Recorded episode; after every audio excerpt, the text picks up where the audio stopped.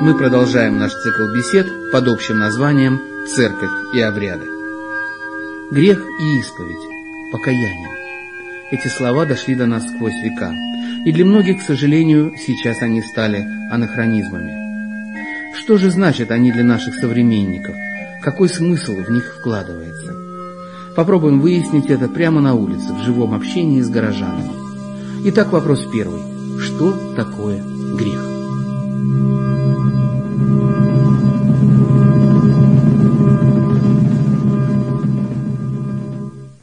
А грех, ну, не знаю, понятие сложное. Каждый же думает по-своему. Делать гадости людям. Вот добро – это не грех, а гадость – это грех. Грешниками называют. Убийц, воров, полюганов всяких. Вот лично я. Мне не за что просить прощения. Но грех – это преступление, подлости, предательство. Себя не считаю грешником. Потому что я честный. Да, это сложное понятие. Ну, каждый думает по-своему грех. Грех – это такие установки. Не чья-то, а, да, чья-то. Не чья-то вообще-то, а установка, установленная предыдущими поколениями, их опытом, понимаете? Но я формулировку сам вот э, на ходу ее придумываю. Ее нужно очень долго думать, чтобы сформулировать, и она чтобы звучала. Человек э, вообще согрешил, попал в, в рай, когда Бог пустил туда Адама и Еву и сказал, что вы смотрите, не балуйтесь. Они побаловались. Какое-то при, может прелюбодеяние, что-то духовно связано, скорее всего. Наверное, преступление против Бога, я не знаю, против чего-то святого. Грех по-разному воспринимается. Для кого одни вещи грешны, для кого нет. Ну а по сути дела грех это то, что, с моей точки зрения, то, что может навредить другому человеку и обществу. Адам, он был, так сказать, он предан Богу, и он э, должен был соблюдать законы Господню. А Господь ему запретил э, в саду есть яблоко. Вот. А он, естественно, это яблоко съел вместе со своей подружкой. Вот, и отсюда, естественно, это грех, так как он нарушил закон. А ты знаешь, грех это такое понятие не конкретное, точно так же, как и добро. А он называть грешником, любой человек, наверное, грешит. Человечество же погрязло в грехах. Вообще, вообще, все человечество. И государство тоже, в том числе. Каждый же думает по-своему. Каждый думает по-своему. Итак, мы видим, что, судя по ответам, этот вопрос вызывает некое недоумение. Сразу же вспоминаются Адам и Ева, что-то из десяти заповедей, типа «не убей, не укради, не прелюбодействуй». Но вообще-то ко мне, конечно же, все это не имеет никакого отношения. Я человек порядочный и не бандит какой-нибудь да и каждый вправе определять грех по-своему.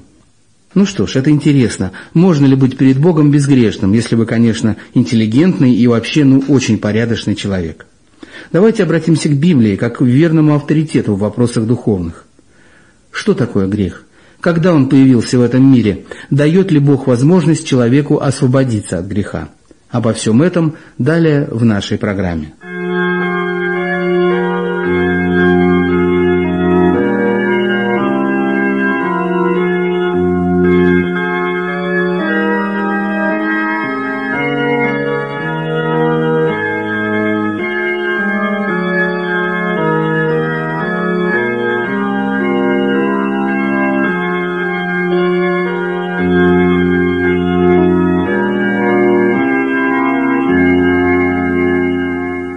Согласно Святому Писанию, человек должен пребывать в гармонии с божественной волей, в том виде, как она открыта в законе Божьем.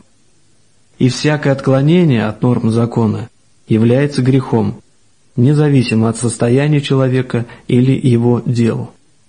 Грех есть беззаконие, так сказано в первом послании Иоанна, 3 глава, 4 стих. И делающие беззаконие являются грешниками. После грехопадения человек добровольно отказывается признавать обязанности перед Богом и постоянно нарушает Его законы.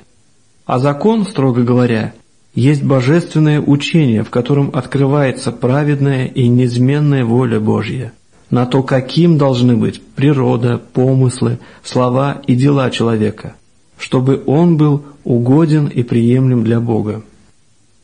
Рассмотрим причины греха. Часто можно услышать такие вопросы «Почему Бог создал человека так, что тот подвержен искушениям?» или «Почему Он позволяет людям искушаться грехом?»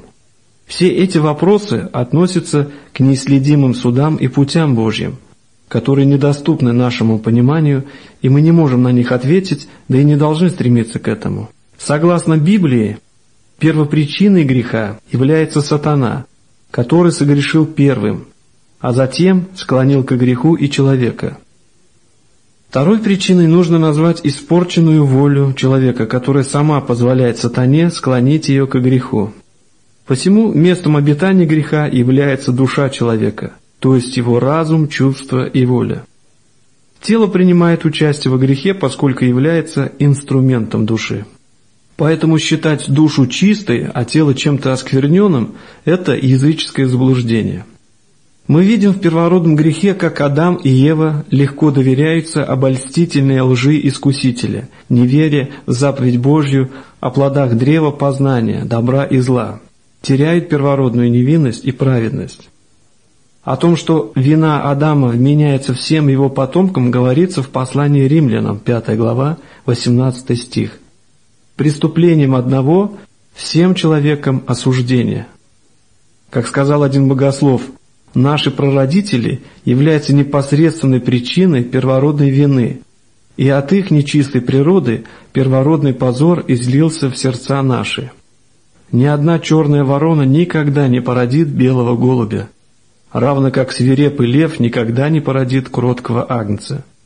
И ни один человек, оскверненный врожденным грехом, никогда не породит святого чада. А последствия первородного греха – это первое, конечно же, смерть со всеми ее временными и вечными страданиями. Второе – это наши бесчисленные бесконечные грехи, сопряженные с проблемами, болезнями и наказаниями. Люди, рожденные естественным путем, отделены от благодати Божией и вечной жизни, если они не родятся свыше от воды и духа, то есть не обретают прощения своих грехов через Христа. Хочется еще сказать о смертном грехе. В Евангелии от Матфея, 12 глава, 31-32 стих утверждается «Посему говорю вам, всякий грех и хула простятся человеком, а хула на духа не простится человеком. Если кто скажет слово на Сына Человеческого, простится ему, если же кто скажет на Духа Святого, не простится ему ни в всем веке, ни в будущем. Кажется, что евангельские обетования, обещающие прощение совершенных нами грехов, когда мы обретаем веру в Иисуса, столь всеобъемлющие, что не исключает ни одного греха. Это верно. Ни один грех не исключается из числа тех грехов, которые будут прощены, когда грешник ищет себе убежище в Иисусе. Уверуйте, и вы получите прощение. Но тот непростительный грех, о котором говорит Иисус, имеет такое свойство, что совершающий его не верует и не уверует в Иисуса Христа. Господь описывает это как хулу на Святого Духа. Слова Иисуса можно перефразировать следующим образом. «Не противодействуйте Духу Святому, стремящемуся принести вам духовное возрождение». Если Святой Дух не возродит вас, то вы не сможете обрести прощение. Этот грех таков по своей природе, что он исключает покаяние и веру во Христа. Вероятно, самое важное, что здесь нужно запомнить, это то, что ни один человек, кающийся в своих грехах и ищущий себе убежище в ранах Христа, не повинен во грехе против Духа Святого.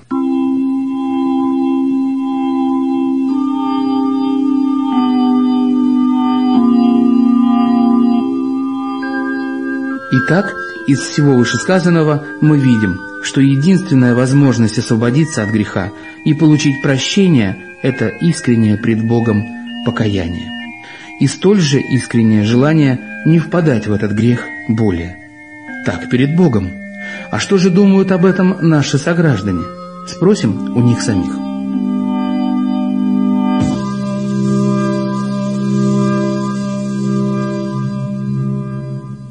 Исповедь. Но мне кажется, каждый человек должен исповедоваться перед собой, должен быть честен с собой. Но я бы, наверное, не пошла бы на исповедь, не смогла бы рассказать все про себя. Исповедь это, ну, каяться в том, что он сделал, в том, что он согрешил, в том, что он принес вред людям. Покаяние это э, я каюсь, я осознал. Это тоже покаяние, исповедь. Ну, это просто, опять-таки, малодушие людей, понимаешь, их толкает вот на это покаяние, или боятся, что откуда-то свыше их там накажет, понимаешь. Или же, на самом деле, в человеке проснулась совесть, и он ну, перед самим собой он как бы кается. Ему кажется, что он перед Христом кается или вообще перед церковью, а на самом деле он перед собой, самим собой кается, если в нем совесть есть. А если нет, это просто страх им движет и всего на все. Кому только исповедоваться, вот опять же. Этим же батюшкам. Не, ну не обязательно пойти в церковь исповедоваться. Не, ну опять же, наверное, надо туда куда-то идти. Человек должен уметь исповедоваться перед самим собой, мне кажется. Это нужно уметь, этому нужно учиться. Это искусство вообще. Уметь исповедоваться перед самим собой. То есть может, человек не может отвечать за всю свою жизнь. Как говорится, он создан для греха, по идее. Он должен осознать и только тогда идти исповедоваться. А исповедоваться это в чем-то, признаваться в чем-то в таком, что ты, наверное, даже себе не можешь в этом признаться. Мне кажется, очень таинственно должно быть. Если я исповедовался, мне на душе становится легче, и мне дальше уже чище жить. Рассказать все про себя вообще. Ну, все, что в жизни плохого совершил. Может, советовался, чтобы тебе вообще объяснил нам, все рассказал. Можно сказать, даже простил. Простил, просто простил. Человек должен исповедоваться перед собой. Перед самим собой он как бы кается. Человек должен уметь исповедоваться перед самим собой. Перед самим собой. Перед собой. Судя по ответам, некоторые наши собеседники предпочитают каяться и исповедоваться только перед самими собой, при этом сами определяя степень своей виновности.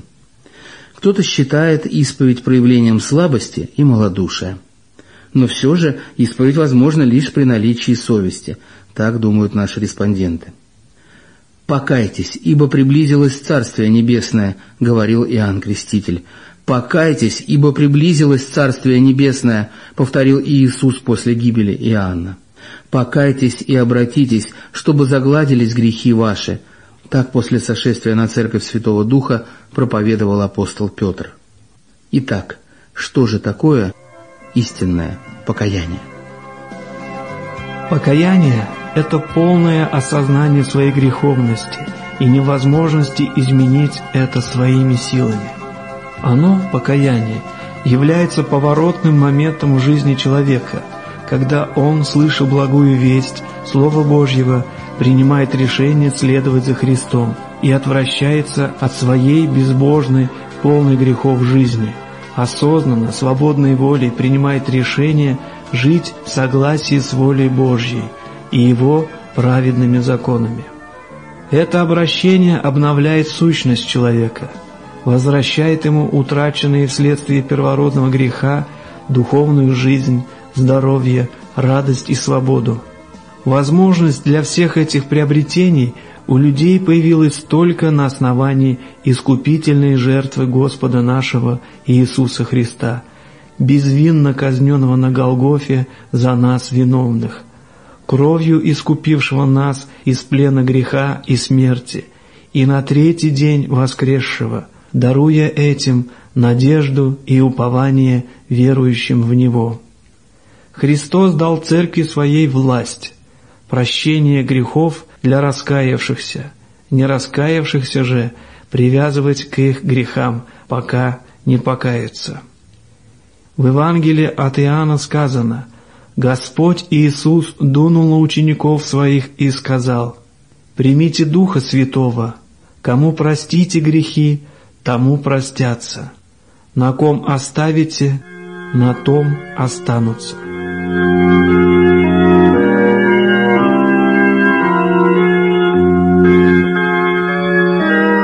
Теперь об исповеди.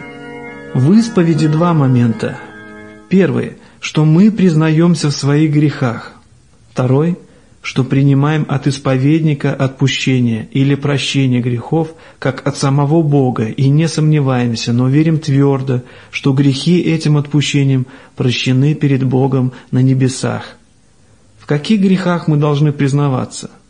Богу мы должны признавать себя повинными во всех грехах и в тех, которые мы не осознаем, так же, как это делаем в молитве Господней. Но исповеднику нам необходимо исповедоваться лишь в тех грехах, которые мы осознаем и чувствуем в сердце своем. Что это за грехи?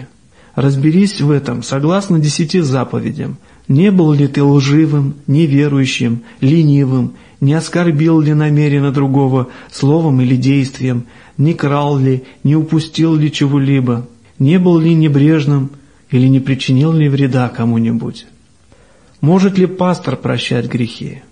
Только в Божьей власти давать прощение грехов, но так как пастор действует как орудие Божье, сам Бог совершает это через него. Таким образом, пастор дает отпущение грехов по велению Божьему – на основании того, что совершил Христос. В втором послании Коринфянам, 5 глава, 20 стих сказано «Мы – посланники от имени Христова, и как бы сам Бог повещает через нас».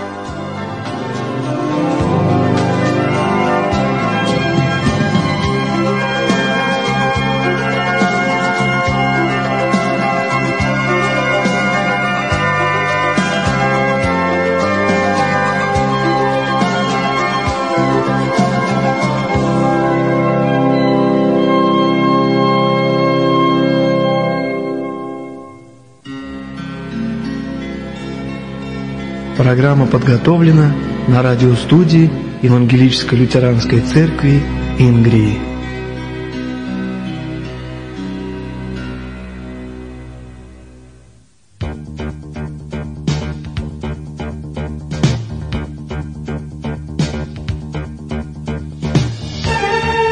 Вокруг нас много людей, которые могут с гордостью сказать о себе «Я крещен», но что это значит для каждого из нас? Какое преимущество это дает нам и какую налагает на нас ответственность? Попробуем вновь обратиться к ответам наших уличных собеседников. Теперь уже на вопрос, что такое крещение –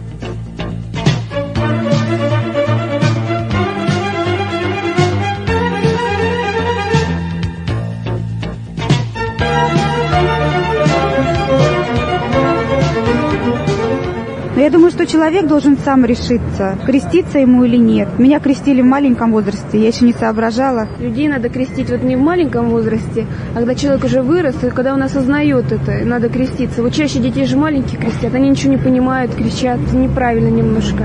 Должен человек осознанно подходить к этому. Вообще правильно, мне кажется, надо креститься, да. Это для меня дает, как будто тебе защитили от пакости всяких пагубных целей. То есть освободили впредь, оградили тебя от всего, и ум твой, совесть и честь. Ты как бы полностью должен понимать, для чего ты живешь и как ты должен к людям относиться. Вот это это крещение. Ну, другое немножко, чем вот, э, ну, крещение в понимании каноническом, что ли. То есть для меня крещение может быть... Ну, то есть это какое-то испытание, скорее, которое нужно пройти и Многие принимают крещение как э, защитить себя, приблизиться к Богу. Конкретной формулировки для меня крещения не существует. По библейскому точно не знаю, но как э, когда крестятся, то есть э, как бы символ креста это распятие Христа. И, естественно, при крещении, когда крестятся, то отдают знаки во имя Отца и Сына и Святого Духа. Очиститься перед Богом человек, то есть теперь служит Господу. Говорили, что крести, крещена, родители говорили. Ну, так, для проформы. Я крещенный. Крещение это для меня означает много. Человек, он как зверь. Он должен освободиться от зверинского. Вот это крещение освобождает. Человек становится как бы более усовершенен, чем до крещения это вообще-то старинный обряд. Раньше крестили маленьких детей, а потом крещение, оно на Руси было для того, чтобы человек стремился к добру, чтобы он не, не делал зло людям. И, как правило, люди крещеные, они э, всегда стремились к добродетели. Я крещен в детстве, но нас в школе как воспитывали? Бога нет. Вот. Однако моральный кодекс э, в школе заставляли учить. Но крещение – это обряд. Вообще, это вопрос сложный.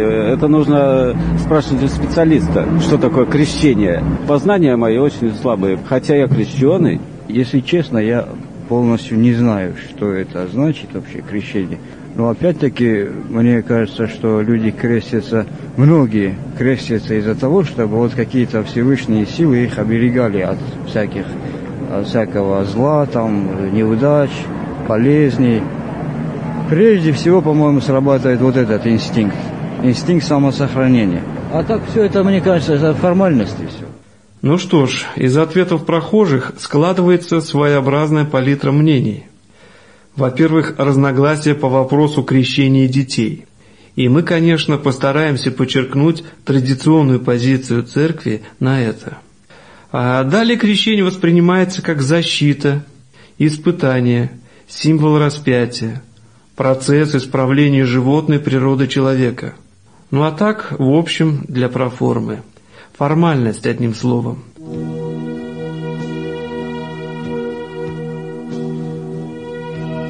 Думаю, без Библии и трудов учителей церкви ясного понимания этого вопроса нам не достичь. Итак, таинство крещения.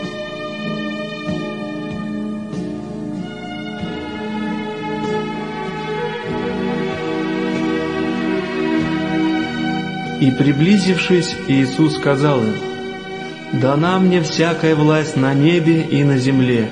Итак, «Идите, научите все народы, крестя их во имя Отца, Сына и Святого Духа, уча их соблюдать все, что я повелел вам. И сея с вами во все дни до скончания века». Евангелие от Матфея, 28 глава, 18-20 стихи.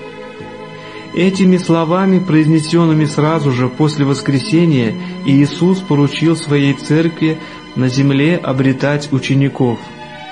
Совершается это в основном двумя способами – посредством крещения и посредством учения. Все христианские деноминации признают необходимость учения, однако в вопросе о крещении подобного единства нет. Например, среди реформатских церквей бытует мнение, что крещение действует чисто механически – а его сила обусловлена каким-то конкретным человеком или церковью. Они не понимают, что сила крещения принадлежит Богу, действующему через Слово. В кратком катехизисе об этом сказано такими словами. Крещение – это не просто вода, но это вода, употребляемая по установлению Божьему и соединенная с заповедью и Словом Его – Именно это и составляет таинство крещения. Так что же дает нам крещение? Крещение дает нам отпущение грехов, освобождает от смерти и дьявола, а также дарует вечное блаженство всем верующим в Слово и обетование Божье. Об этом говорит сам Иисус в последней главе Евангелия от Марка – кто будет веровать и креститься, спасен будет, а кто не будет веровать, осужден будет. Без Слова Божьего вода просто вода, и никакое не крещение. Но в соединении со Словом Божьим это крещение. Преблагодатная живая вода и возрождающее омовение в Святом Духе даруют человеку прощение грехов – благодаря смерти и воскресению Иисуса Христа. В воде и слове святого крещения Бог создает и укрепляет веру. Писание называет крещение банию возрождения и обновления Святым Духом. Титу 3 глава 5 стих. Человек входит в тело Христова. Те, кто считает, будто крещение всего лишь символическое действие не имеющий никакой реальной силы, вступает в прямое противоречие с ясным учением Слова Божьего. Неужели вы не знаете, что все мы, крестившиеся в Христа Иисуса, в смерть Его крестились? Итак, мы погребли с Ним крещением в смерть, дабы как Христос воскрес из мертвых славою Отца, так и нам ходить в обновленной жизни.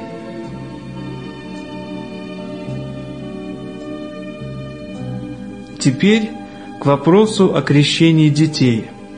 Церковь практикует крещение детей по пяти основным причинам, основанным на Слове Божьем. Первое. В Евангелии от Матфея, 28 глава, 19 стих сказано «Итак, идите и научите все народы, крестя их во имя Отца и Сына и Святого Духа».